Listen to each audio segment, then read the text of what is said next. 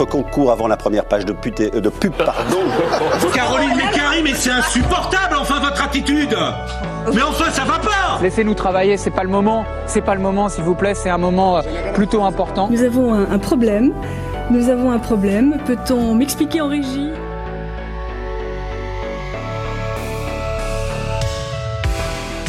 Bonjour à toutes et à tous et bienvenue dans cette nouvelle émission de Delta Info. Il est 10h30 et vous êtes sur l'émission d'actualité de Delta FM 90.2.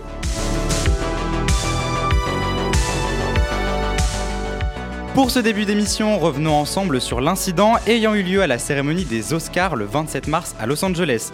Nous aurions pu penser à un sketch préparé à l'avance par les deux acteurs, mais la réalité a cette fois-ci dépassé la fiction.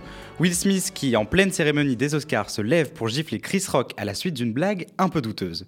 Jada, I love. G.I. Jane 2, can't wait to see it. All right?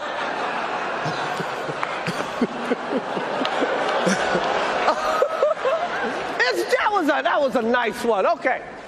I'm out here. Uh oh, Richard. oh, wow. Wow. Will Smith just smacked the shit out of me. Thi- wife's name out your fucking mouth! Wow, dude. Yes, It was a G.I. Jane jump. keep my wife's name out your fucking mouth! I'm going to. Cette scène surréaliste intervient après une blague de Chris Rock sur le crâne rasé de Jada Pinkett Smith, femme de Will Smith, atteinte d'alopsie, une maladie provoquant une importante chute de cheveux dont elle a révélé, dont elle a révélé pardon, souffrir quelques années. L'acteur s'est alors levé du public, a giflé l'humoriste et s'est rassis à sa place tout en criant « Tu ne mets pas le nom de ma femme dans ta putain de bouche », suivi par la sidération et les rires gênés de la salle. Suite à cet acte, plusieurs réactions se sont fait entendre, dont celui de Jim Carrey. I was sickened. I was sickened by the standing ovation. I felt like Hollywood is just spineless, en masse. And uh, it just, it really felt like, oh, this is a really clear indication that uh, we're not the cool club anymore. Des acteurs français comme Pierre Ninet ont aussi réagi à cet acte et l'Académie même des Oscars a condamné lundi l'incident et a annoncé avoir ouvert une enquête sur cette affaire. L'acteur a présenté ses excuses publiquement sur Instagram en écrivant, je cite, Mon comportement la nuit dernière aux Oscars était inaccep- inacceptable et inexcusable. Les blagues à mes dépens font partie du boulot, mais une blague sur le problème de santé de Jada était trop pour moi et j'ai réagi de manière émotionnelle. Je voudrais publiquement te demander pardon, Chris. Ce que j'ai fait était déplacé et j'ai eu tort. Je suis gêné de mon acte, euh, et je suis gêné et mon acte ne représente pas l'homme que je veux, être. Pardon. La violence n'a pas sa place dans un monde d'amour et de bonté. Trois mois de prison avec sursis, voilà la peine à laquelle Jocelyne Chassard est condamnée lundi devant le tribunal correctionnel de Jalon en Champagne pour menace de mort à l'encontre du président de la République. Réveillez-vous Macron Macron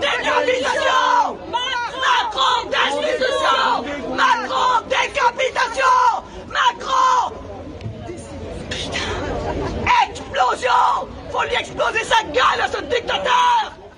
Cette vidéo relayée sur les réseaux sociaux et comptabilisant près de 200 000 vues sur YouTube nous montre cette femme lors d'une manifestation des Gilets jaunes qui scande dans la rue. Jocelyne, Jocelyne Chassard affirme qu'elle ne visait pas l'homme, mais la fonction d'Emmanuel Macron, qu'elle considère comme un dictateur et destructeur de la République française. Retour bref maintenant sur les présidentielles de 2022. Depuis le 28 mars, 15 jours avant les premiers tours, la campagne présidentielle commence officiellement. Cela change plusieurs choses, particulièrement sur les règles imposées aux médias. En effet, nous sommes rentrés dans le principe d'égalité pour le temps de parole des candidats. Cela signifie que tous les candidats en liste doivent bénéficier strictement du même temps de parole, sans prendre en compte leur poids politique. En parlant de politique, retour sur les sondages présidentiels jusqu'aujourd'hui. Chaque jour, plusieurs sondages sont faits et j'ai décidé de vous partager celui de l'IFOP, Institut d'études opinion et marketing, fait hier, ma- fait hier, euh, fait hier pardon, à 18h. Sur nos 12 candidats, nous retrouvons Nathalie Arthaud et Philippe Poutou à 0,5%. Nicolas Dupont-Aignan et Anne Hidalgo sont à 1,5%. Jean Lassalle est quant à lui à 2%. Nous retrouvons Fabien Roussel à 4%, Yannick Jadot à 4,5%. Et dans les plus gros candidats, on retrouve Valérie Pécresse à 10%, Éric Zemmour à 11%, et sur le bas du podium, Jean-Luc Mélenchon à 15,5%, Marine Le Pen à la deuxième place est à 21%, et Macron en tête à 28%. N'oublions tout de même pas que les sondages ne restent qu'hypothétiques et que tout peut changer au scrutin. Le chef du renseignement militaire français quitte son poste, faute d'avoir suffisamment alerté sur le risque en Ukraine. Voilà ce que l'on peut lire comme titre du journal Le Monde depuis hier. Pour cause, une source militaire a confirmé le départ du général Éric Vivot pour insuffisance de ses services au sujet de l'invasion russe en Ukraine. Début mars, dans une interview accordée au Monde, Thierry Burkhard évoquait déjà des divergences d'analyse en matière de renseignement entre les Français et les pays anglo-saxons. Les Américains disaient que les Russes allaient attaquer. Ils avaient raison. Nos services pensaient plutôt que la conquête de l'Ukraine aurait un coût monstrueux et que les Russes avaient d'autres options. Mis à part cette faute professionnelle qui fait scandale, la source tient à souligner, je cite, que l'on ne peut pas résumer ce, ce, changement à la seule situation ukrainienne. Il est aussi question de réorganisation du service. Fin de citation. L'une des plus grosses crises économiques au Sri Lanka depuis 1948. Plus une goutte de gasoil n'était en vente jeudi dans le pays situé au sud de l'Inde. Problème de transport, plusieurs coupures d'électricité à des temps records de 10 heures par jour, plus de 22 millions d'habitants vivent dans des conditions innommables. J'attends là depuis 5 heures. Je n'ai rien mangé. J'ai la tête qui tourne et il fait très chaud. Mais qu'est-ce qu'on peut faire? C'est très éprouvant. Les gens meurent pendant qu'ils font la queue pour du pétrole, pour du gaz, pour du kérosène. Trois personnes se sont évanouies dans cette file d'attente. Nous sommes aussi humains. Les politiciens n'ont-ils pas honte Si vous êtes incapable de vous occuper de quelque chose, vous ne devriez pas en prendre la responsabilité au départ. Je m'attends à ce que la situation s'aggrave considérablement. Et malheureusement, les politiques sont incapables de la contenir. Parce que les personnes qui ont créé la crise sont toujours en charge de la gestion économique. Je pense donc qu'il leur est impossible, d'un point de vue du comportement, de reconnaître qu'ils ont fait une énorme gaffe et qu'ils doivent revenir sur toutes ces politiques économiques incorrectes. La colère monte dans le pays. Plusieurs manifestations ont lieu, les forces de sécurité ont tiré sur la foule et utilisé des gaz lacrymogènes et des canons à eau pour disperser les manifestants. Un couvre-feu a été installé jeudi soir, il a été levé tôt le vendredi matin, mais la présence de la police et de l'armée est toujours vivement présente. Pour cette fin d'émission, deux changements majeurs cette semaine. D'abord celle des températures, froid, neige, grêle. La France connaît des températures plus qu'en baisse ces derniers jours. Nous passons de maximales à 22 degrés pour le début de semaine sur Poitiers à des maximales aujourd'hui à 7 degrés seulement. Deuxième changement pour cette fin d'émission, celui du changement d'heure dimanche dernier. Passage en heure d'été, fatigue, changer son horloge biologique, impact sur certains animaux et bien d'autres, cela fait déjà plusieurs années que la population souhaite rester à une heure fixe.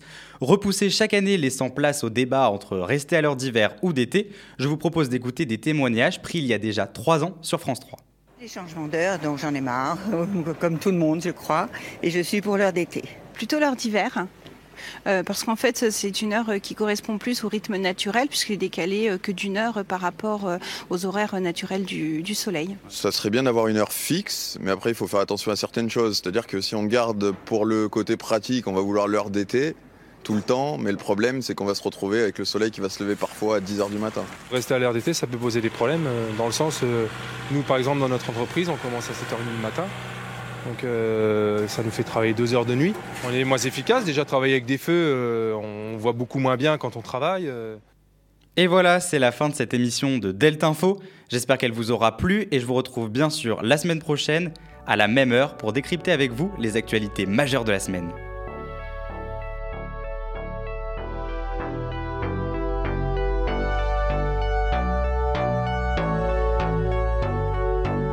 Concours avant la première page de, pute, euh, de pub. Pardon. Caroline Mécari, mais c'est insupportable, enfin, votre attitude Mais enfin, ça va pas Laissez-nous travailler, c'est pas le moment. C'est pas le moment, s'il vous plaît, c'est un moment euh, plutôt important. Nous avons un, un problème. Nous avons un problème. Peut-on m'expliquer en régie?